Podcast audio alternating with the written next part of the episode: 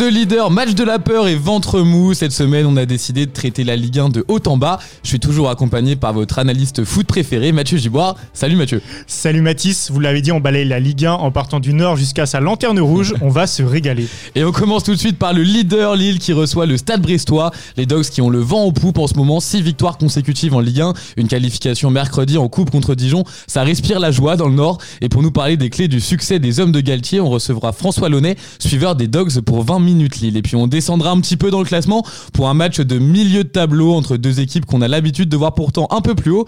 Les Bordelais reçoivent l'Olympique de Marseille. Après deux semaines à recevoir des suiveurs marseillais, on a décidé de s'intéresser au club girondin. Nicolas Le Gardien, journaliste à Sud-Ouest, fera le point avec nous sur les ambitions des Bordelais. Pour finir cette émission, on ira visiter les fins fonds du classement de Ligue 1 pour un match à 6 points entre le dernier et l'avant-dernier. Dijon reçoit Nîmes, un match de la peur qui sera analysé par notre troisième invité, Éric Delanzy, journaliste au Midi Libre et suiveur des Nîmois.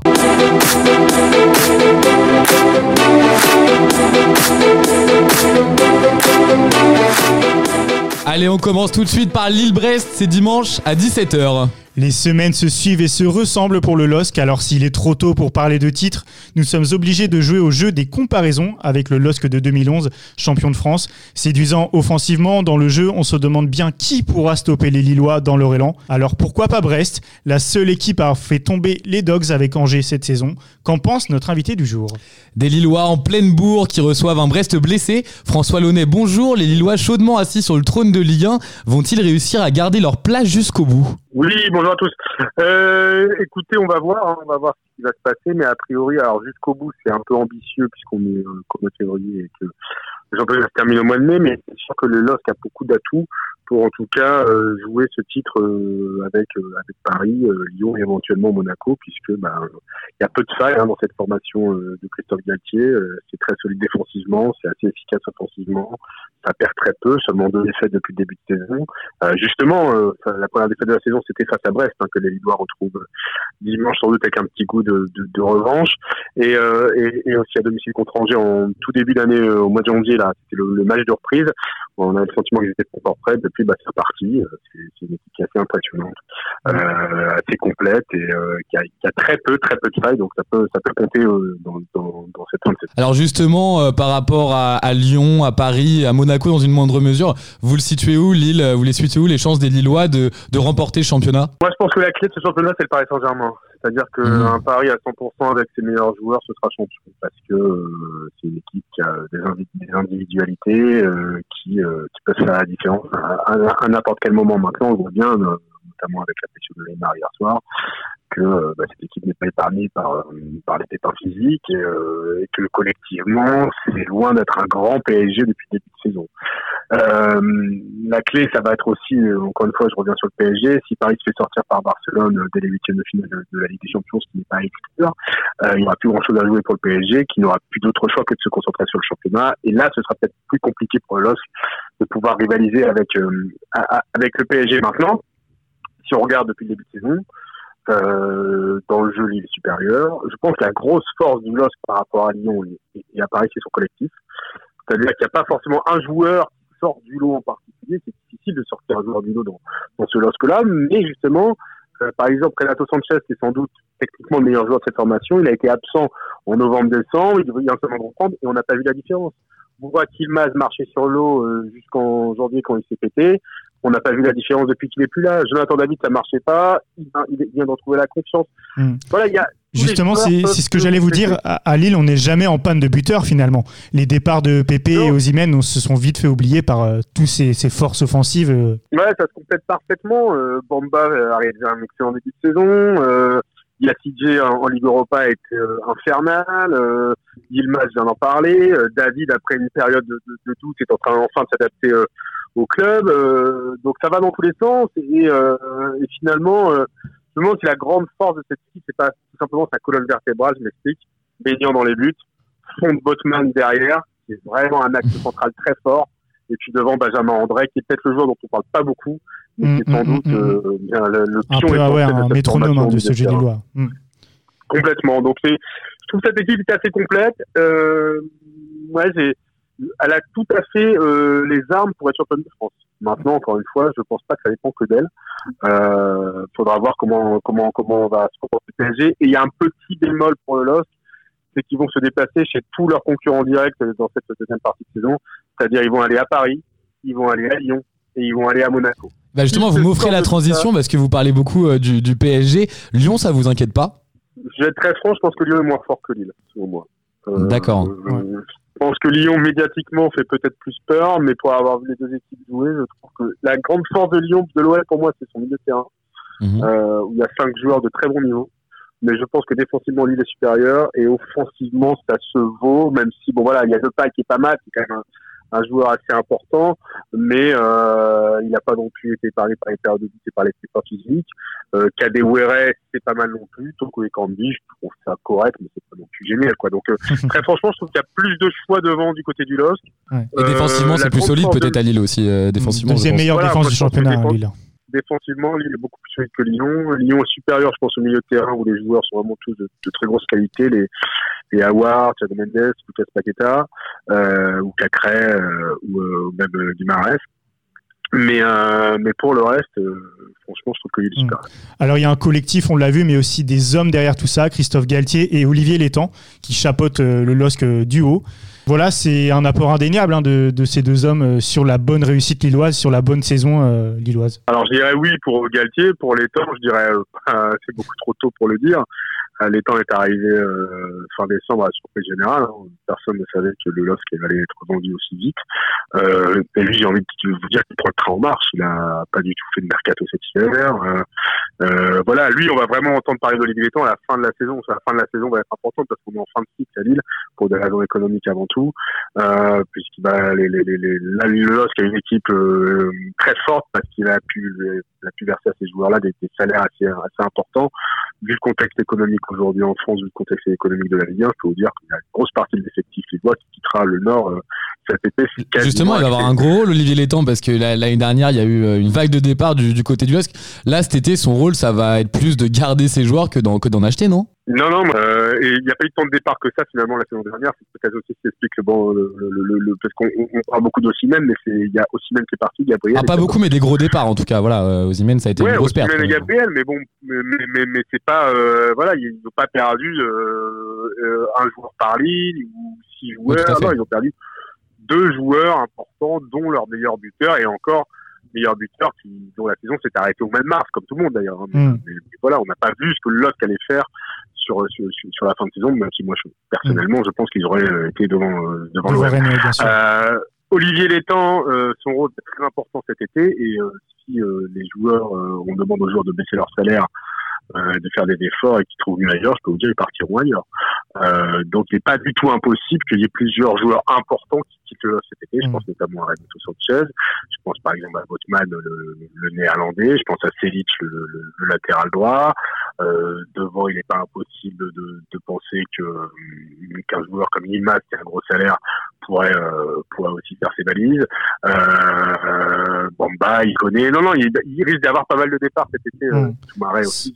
ça sera un équilibre à, à, trouver, ouais, c'est ça. Et on l'a vu l'an passé, a eu, Lille a eu du mal sur à jouer sur plusieurs tableaux, notamment la Ligue des Champions. Ils vont probablement y retourner cette saison. Comment on va faire mieux que que la dernière campagne européenne? Bah là, ils partent sûrement dans l'inconnu. Ils ont plus d'expérience. Euh, il y a eu une campagne la saison dernière. Cette année en Ligue Europa, on a vu quand même qu'il y avait euh, de quoi s'accrocher avec les meilleurs. Ils sont allés gagner 3-0 sur la pousse du Milan AC, c'est quand même pas rien. Mm, mm, mm. Euh, là, on va voir ce qu'ils vont faire face à l'Ajax. C'est pas leur priorité, mais ils ont envie quand même de, bien y figurer. S'ils sortent l'Ajax, ça va vraiment commencer à devenir très, très intéressant.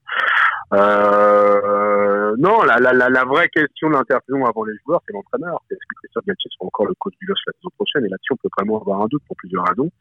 Euh, parce que Galtier a une équipe qui, qui c'est très très forte et qui n'aura jamais un tel matos la saison prochaine à Lille pour les raisons dont on vient de parler.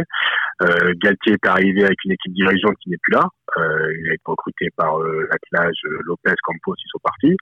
Euh, les temps évidemment veulent conserver, mais Galtier sera, il, a, il encore un an de contrat jusqu'en 2022 au LOSC. Et si une proposition intéressante arrive, euh, le coach qui voit sera sur le départ. Tout dépendra de la nature de la proposition. On l'annonce déjà beaucoup à Lyon. Alors Lyon, on verra si Rudiger, si, si Noël est champion, je vois pas comment Rudiger ne sera pas prolongé. Mais euh, ou alors à l'étranger. Il est jamais parti à l'étranger. Il aimerait bien aller On sait que c'est un, petit rêve pour lui d'aller entraîner à l'étranger. Bon, on a une dernière question. C'est un peu notre, notre tradition euh, dans l'avant-match. Est-ce que vous avez un prono pour euh, Lille-Brest euh, ce week-end? Moi, je miserais sur un 3 1 3 Et vous, vous serez au stade? Ouais. Ouais, je pense dimanche soir. Et ben, on vous souhaite euh, un, super match et on vous remercie encore d'être intervenu dans, dans l'émission et euh, bon match week-end et puis bonne Saint-Valentin si jamais vous pouvez quand même euh, y assister pendant, pendant le match. Bah, merci, c'est l'anniversaire de ma femme le jour de la fin. Oh. En plus, et ben, on, l'embrasse. On espère que la victoire va être rapide, que vous puissiez rentrer rapidement. Merci beaucoup à vous. Bonne journée. Bonne journée, au revoir.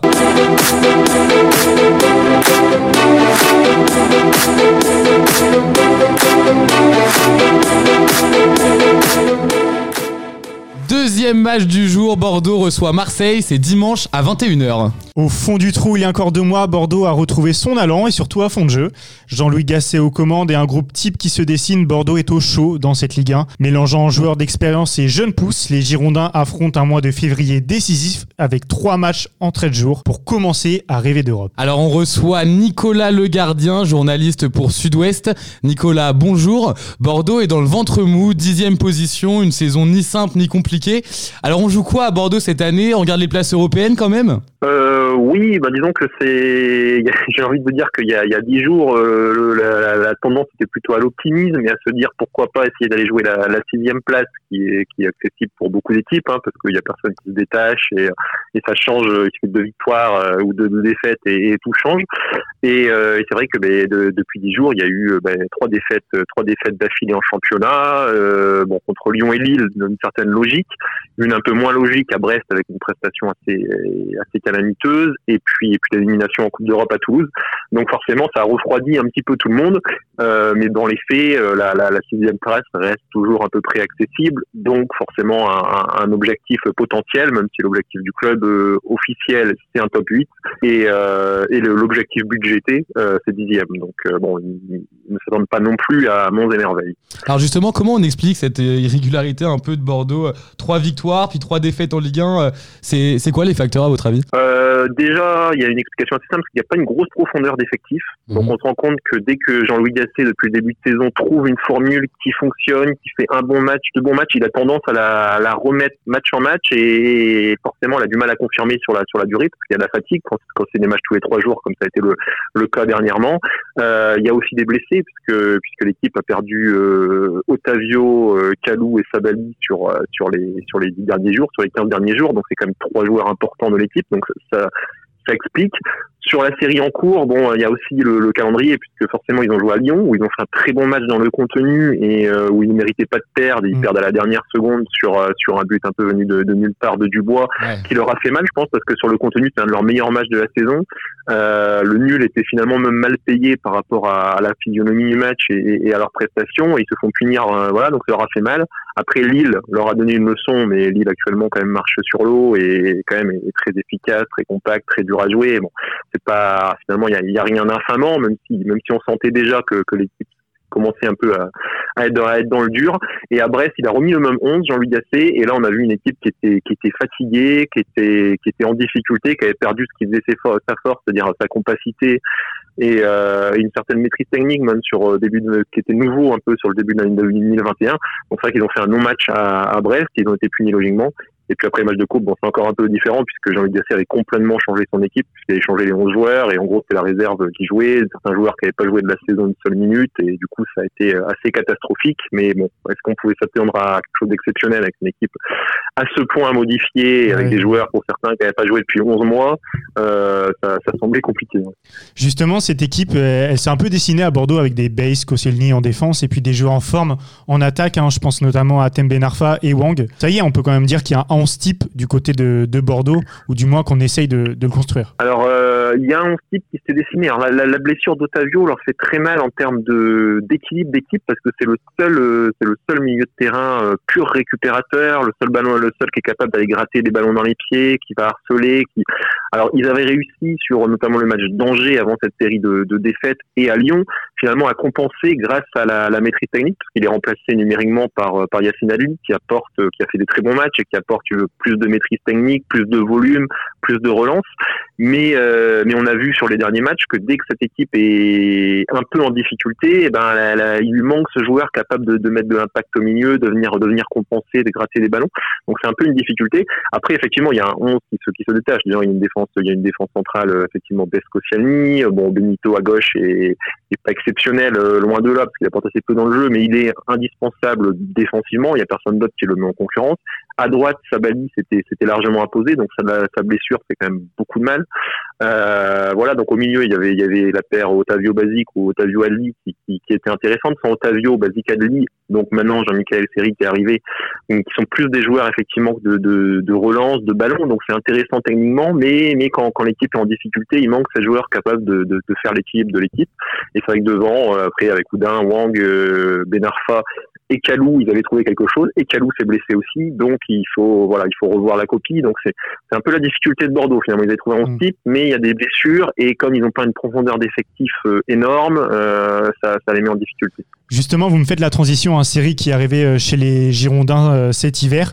Alors, il a déclaré avoir un vrai feeling avec ce club, lui qui est lié à Fulham en Angleterre jusqu'en 2022. Est-ce que c'est une bonne arrivée?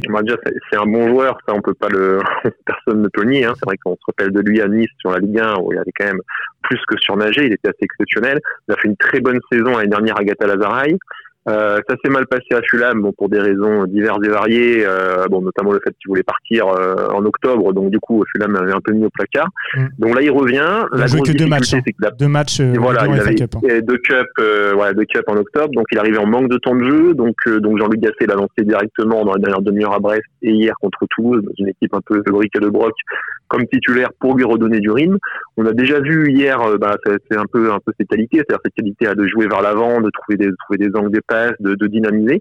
Donc là-dessus, il va être intéressant. C'est vrai qu'il a ce même profil un peu de, de, de Yacine Adli, alors qu'ils sont en 4-3-3, tous les deux en relayeur, voire avec tous les deux devant la défense dans un 4-4-2 avec un, double pivot, ça, ça peut être intéressant. Après, voilà, faut voir effectivement est-ce qu'il va prendre le RIN et est-ce que eh ben, il va pouvoir aussi euh, finalement utiliser son expérience pour les tâches un peu plus sombres qu'il a souvent laissé à d'autres dans sa carrière. Je pense à, Mendy à, Nice ou à Lemina à Galatasaray.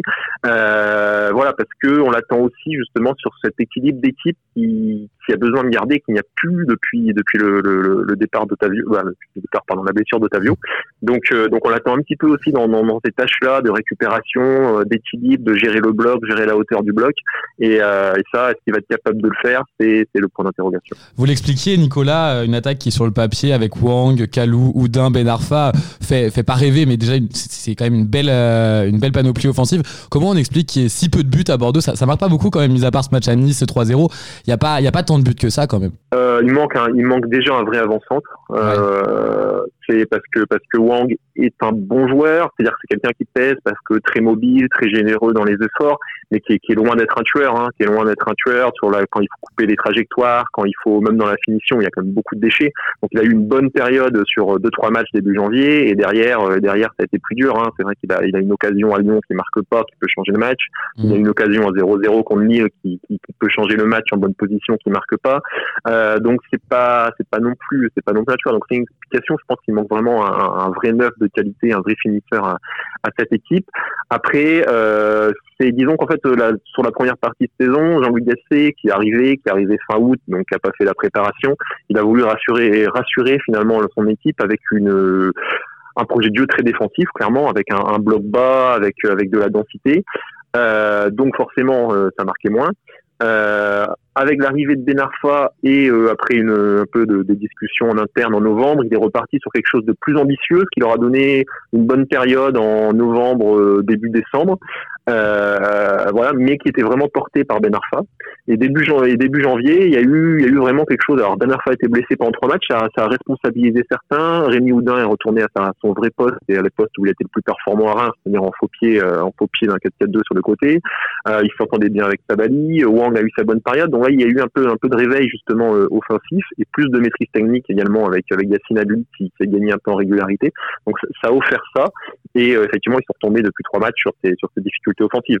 Mais mais voilà, après c'est à la fois collectif, à la fois également effectivement ce, manque peut-être de, neuf parfois, même si Wang effectivement sur ce début d'année 2021 marque mais ce, joueur capable de, couper les centres, de, de finir, d'être un peu plus, de prendre aussi la profondeur, voilà, il manque. C'est pour ça que Josh Maja a été prêté, parce qu'il a beaucoup joué sur la première partie de saison et on s'est rendu compte qu'il n'avait pas le niveau. Atem Benarfa, vous, vous en parliez. Euh, en quelques mots, comment vous jugez l'arrivée d'Atem, hein, qui, qui euh, utilisons le terme, un peu, un peu girouette, hein, qui est passé à Rennes, qui, qui a fait beaucoup d'écuries de Ligue 1. Est-ce qu'il se sent bien aujourd'hui à, Bordeaux? Ouais, alors lui se sent bien, parce que parce qu'avec Jean-Luc Gasset, ça se passe très bien. Jean-Luc Gasset sait faire, hein, avec, euh, avec, les, joueurs, les joueurs expérimentés, les joueurs de caractère, les, les, joueurs de haut niveau, il sait les gérer, il gère très bien Benarfa, il y a une bonne entente entre Donc ça, c'est intéressant. Euh, Atem Benarfa, euh, c'est un joueur qui est clairement hein, individuellement de, niveau international qu'il est capable de faire avec le ballon, ses accélérations, voilà, c'est quelque chose de, c'est quelque chose de d'assez exceptionnel. Euh, il a marqué des buts importants. Il a il a il a été notamment en novembre-décembre. Euh, l'équipe était mal en novembre et en novembre-décembre, il a porté l'équipe sur son dos, hein, clairement offensivement euh, par ses exploits, par il a été il a été décisif six fois de suite, je crois, donc avec deux buts et quatre passes décisives. Donc il a il a, il a été très bon. Après, il a été blessé euh, début janvier. son retour est un peu plus difficile. Euh, voilà, parce qu'il y a un collectif qui s'est fait sans lui, donc lui il est arrivé euh, et c'est à, c'est à son crédit aussi, mais du coup finalement en faisant un peu moins qu'en novembre-décembre, c'est-à-dire qu'il demandait moins le ballon, il était un peu moins parce que lui, parce qu'il voulait pas non plus défaire les associations qui, qui et que Jean-Luc Gasset voulait pas défaire, qui avaient fonctionné sans lui, et il est un peu moins performant euh, depuis depuis son retour de blessure, donc depuis depuis quatre matchs maintenant, dont les dont les trois défaites. Donc donc voilà, il, je pense qu'il se cherche un peu plus, il est il est moins il est pas décisif, il est moins décisif. Euh, et, voilà, maintenant c'est un joueur qui est capable, qui est capable d'exploits, euh, voilà, de gestes, de gestes qui viennent d'ailleurs, est capable de débloquer n'importe quelle situation. Donc c'est une période un peu plus difficile, mais mais même sur sur les matchs, sur les derniers matchs, il a été capable d'éclair, de, de, voilà, de, de, provoquer des situations euh, qui fait qu'il peut qu'il est indispensable. Après, il est dans une équipe, c'est effectivement toujours aussi la question de l'équilibre de l'équipe avec Atem Benarfa, puisque puisque effectivement défensivement, non pas qu'il ne fasse pas d'efforts, il en fait quelques-uns, euh, mais il en fait moins euh, et euh, il est autorisé à en faire moins par, par Jean-Luc Gasset pour, pour garder justement de, de la fraîcheur et une certaine liberté offensive. Donc forcément, ça demande aussi à ce que les autres fassent plus d'efforts autour. Et comme quoi c'était le cas à Brest, où les autres ont fait un peu moins d'efforts ou étaient un peu moins frais, et ben ça c'est sans c'est vu sur l'équilibre d'équipe. Nicolas, la question qui plaît, qui plaît pas, en tout cas, c'est une tradition chez nous. Euh, est-ce que vous avez un prono pour euh, Bordeaux-Marseille ce week-end? Euh, C'est difficile à dire, mais je pense que finalement, avec tout ce qui s'est passé ces derniers temps et les quatre défaites, alors ils, ont pris un petit coup sur la tête avec, avec les deux derniers matchs, mais je pense qu'ils vont remonter en tension. Il y a les Ultras qui font leur traditionnelle visite, de, parce que Bordeaux-M, c'est une invincibilité de, de, de 42 ans, de 42 ans à défendre. Euh, donc c'est un peu une tradition, les ultras viennent la veille du match, etc. Donc je mm. pense que les joueurs vont, vont remonter en tension, ils vont se prendre en main. Il y a quelques joueurs expérimentés dans cette équipe. Gasset va faire jouer le côté fierté, réaction. Donc je pense que les Girondins seront au rendez-vous. Ça ne veut pas dire que ça leur suffira pour gagner, mais euh, mais je ne les vois pas perdre. Donc on va dire on va dire match nul. On va dire match nul. Bon, des, des joueurs gonflés à bloc, on l'aura compris euh, dimanche à 21h pour pour accueillir Marseille. Est-ce que vous avez fêté votre Saint-Valentin au, au Matmut Atlantique, Nicolas? Ben forcément. c'est la première fois euh, en quelques années de carrière qu'il y a des matchs qui tombent le 14 ah. Histoire d'amour qui dure. C'est à 21h, donc, euh, donc la journée, la journée avant est longue, donc, euh, donc voilà. Et eh ben on aura compris votre histoire d'amour avec les Bordelais. Alors merci beaucoup d'être passé dans l'émission et on vous souhaite un excellent match ce week-end. Au revoir. Voilà, pas de soucis, à bientôt. Au revoir.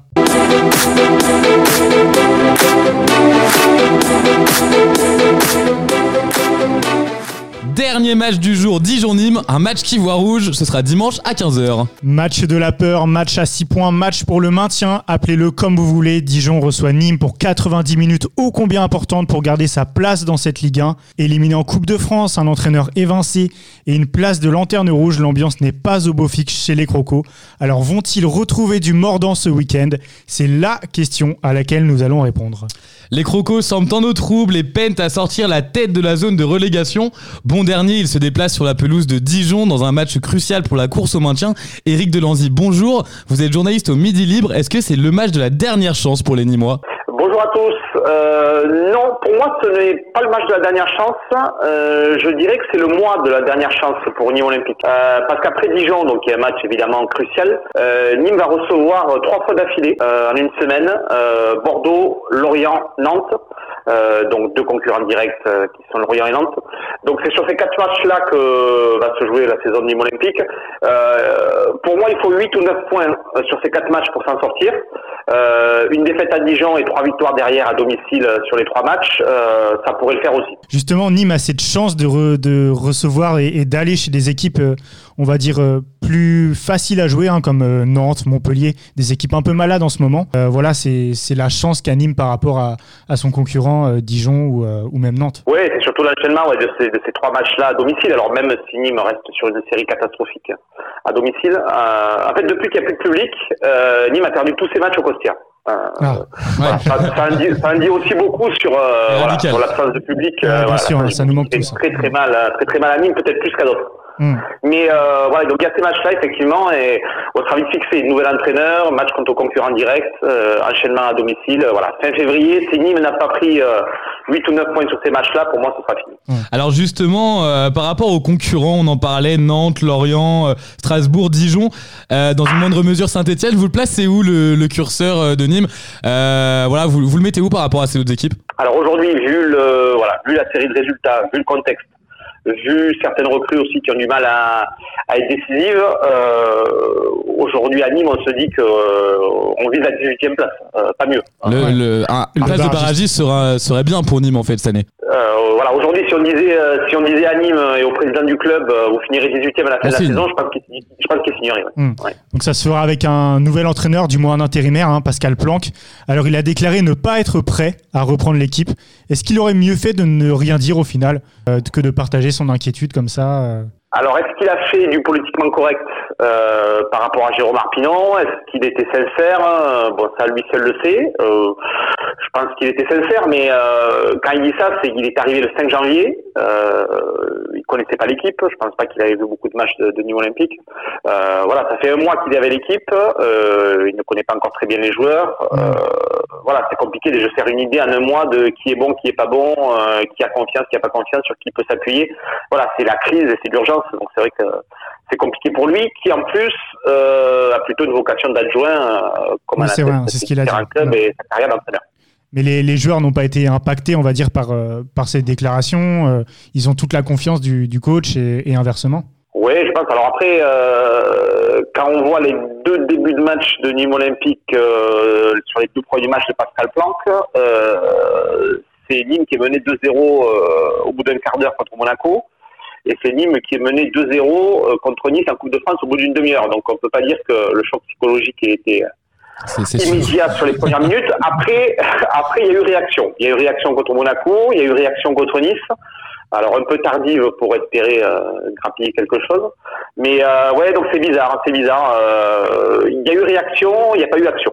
Et Eric, sur l'état d'esprit des joueurs, c'est difficile hein, quand on est dernier. Ça va ou pas? Alors moi, ce que je dis souvent quand on me pose la question, beaucoup disaient oui, euh, les joueurs ont lâché le coach, ils veulent plus de Jérôme Arpinon, etc. Dans toutes les équipes qui sont dernières euh, du classement, il y a forcément des joueurs euh, qui sont avec le coach et d'autres qui ne le sont pas. Mhm. Au moins ceux qui jouent pas, forcément. Euh, donc le, le, groupe de Nîmes sur les dernières saisons était très uni, euh, très serein. C'était une super ambiance, notamment parce qu'il y a beaucoup d'anciens, euh, il y a beaucoup de joueurs formés au club. Cette année, il y en a un peu moins avec un recrutement international.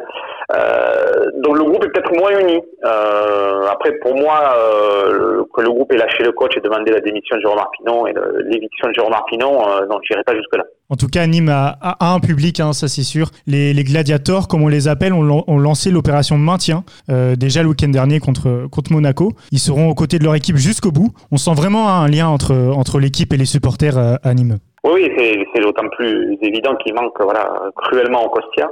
Euh, oui, il y a deux groupes ultra, euh, enfin, un groupe ultra sur tous les gladiateurs effectivement, et les Nemosus aussi qui font des déplacements et qui sont euh, qui sont assez présents. Euh, ils étaient venus euh, siffler l'équipe il y a quelques semaines et demander la démission de Jérôme Arpinon avant un match au Costière. Là, ils sont venus les encourager à Monaco.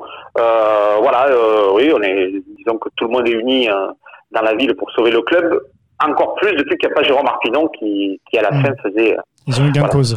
sur les réseaux sociaux. Alors on en, on en parlait, euh, on en parlait au début, euh, mais voilà, si Nîmes venait à perdre, ça les mettrait à 7 points, euh, si ce n'est plus, si Lorient euh, gagnait de la, de la zone euh, de non-relégation, ce serait quand même vach- vraiment compliqué. Même, euh, même le, euh, la place de barragiste qui serait intéressante pour Nîmes, ça les mettrait euh, au moins à, euh, à 7 points euh, si Nantes venait à gagner, quoi. Oui, très compliqué. Mais après, voilà, comme il y a ces trois matchs à domicile en une semaine, il y aura neuf Mm. points à prendre derrière. Ouais. Euh, voilà. J'ai un ami qui est, qui est journaliste sportif euh, sur Dijon, euh, à France 3, euh, Christophe Taris, que, que je peux saluer d'ailleurs, euh, qui me disait, là, qui m'avait fait une très bonne remarque il y a quelques jours, euh, puisque forcément, voilà, lui Dijonais, moi ni moi, ben, on se titille un peu euh, par rapport au- Ça doit par charrier un rapport petit au- peu au téléphone, on voilà. par rapport au maintien. Et il me disait, tu te rends compte, euh, à la mi-temps euh, de Lorient-Dijon, donc Dijon menait à Lorient, et à ce moment-là, Dijon avait 6 points d'avance sur Lorient à la mi-temps de euh, Lorient-Dijon. Mm. Aujourd'hui, je crois que Lorient, euh, je sais pas, j'ai pas le classement à côté de moi, mais je crois que Lorient a 7 points d'avance sur Dijon. Euh, après, je crois qu'il y a eu quoi? Il y a eu 3-4 matchs. Lorient a 7 depuis points d'avance avec un match en plus voilà. pour Dijon, tout à fait, ouais. Voilà. Et voilà. Et donc il y a 3-4 matchs quand il y a eu ce Lorient-Dijon. À la mi-temps, il y avait 6 points d'avance pour Dijon. Donc ça va très très vite. Euh, C'est vrai que cette Ligue 1, victoire à euh, trois cette points, Ligue 1 est un peu, euh, c'est un peu la folie. hein. Chaque journée, on se demande ce qui va se passer. Oui. Euh, alors, du côté de, de Nîmes, quels sont les, les joueurs qui vont devoir un peu porter leur équipe en cette fin de saison? Euh, Les joueurs un peu, euh, voilà, qui vont être mis en avant. Je sais pas, Chadli, Ripard, Ferrat. Alors, euh, à Nîmes, aujourd'hui, il y a trois problèmes. Euh, trois problèmes majeurs. Euh, le premier problème, c'est la défense, qui prend trop de buts. Ouais, 51 Nîmes a- buts, hein, si je dis pas de C'est bêtises. vrai que c'est énorme, euh, c'est c'est énorme. Le. Nîmes prend beaucoup trop de buts. Donc Nîmes a la plus mauvaise défense du championnat. Euh, le deuxième problème, c'est que Nîmes n'a pas d'avant-centre.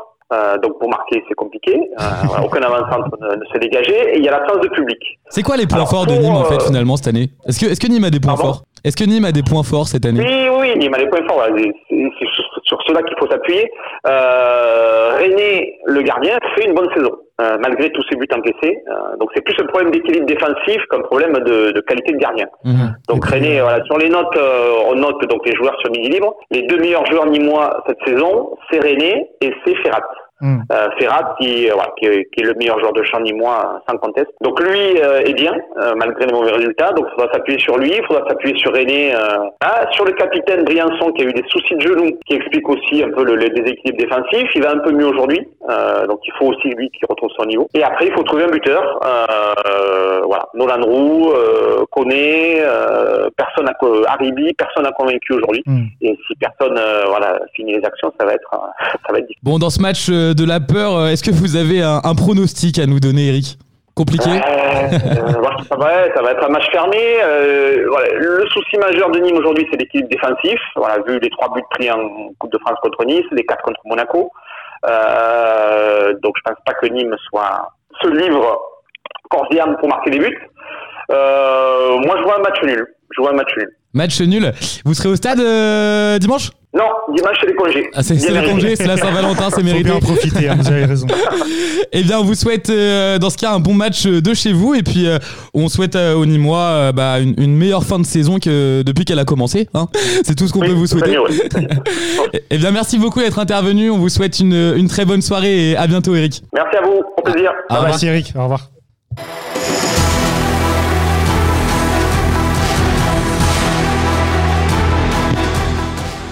Vous en avez pris l'habitude maintenant, que vous le suiviez ou pas. C'est l'heure des cotes avec Mathieu Giboire. On commence par Lille-Brest. Est-ce qu'on va assister à la passe de 7 pour les Lillois? Quelle tension Eh ben écoutez Mathis, euh, je me méfie de Brest, hein, cette équipe qui est vraiment euh, imprévisible. Je partirai pas sur une victoire, mais plutôt sur un buteur. Euh, L'homme en forme du côté des Lillois, Jonathan David, une belle cote à 2,72. Bordeaux-Marseille qui va sortir un peu du ventre mou. Bah écoutez, Nicolas l'a fièrement rappelé, hein, cette série d'invincibilité de 35 matchs pour Bordeaux à domicile face à l'OM. Deux équipes qui ont malgré tout besoin de points. Alors quoi de mieux qu'un match nul pour satisfaire tout le monde? Et enfin, le maintien, Dijon-Nîmes euh, qui prend les 6 points. Mathieu, Eric a pas trop voulu se mouiller. Euh, Est-ce que vous vous mouillez, vous? Eh ben écoutez, je ne me mouille pas non plus, Euh, mais en tout cas, je me mouille sur le nombre de buts. Pour moi, Dijon et Nîmes, ça fera plus de 2,5 buts. Vous savez, ces matchs de la peur qui sont un peu débridés. Une jolie cote à 1,72 pour finir le week-end. Eh bien, c'est encore une fois déjà l'heure euh, de nous quitter. Euh, merci à tous de nous avoir suivis pour cette septième de, de l'avant-match. On vous souhaite un très bon week-end foot et on vous dit à mercredi prochain. Salut Mathis, bon week-end, bon week-end à tous et sortez couverts, on ne le répétera jamais assez. Merci pour ce précieux conseil euh, Mathieu.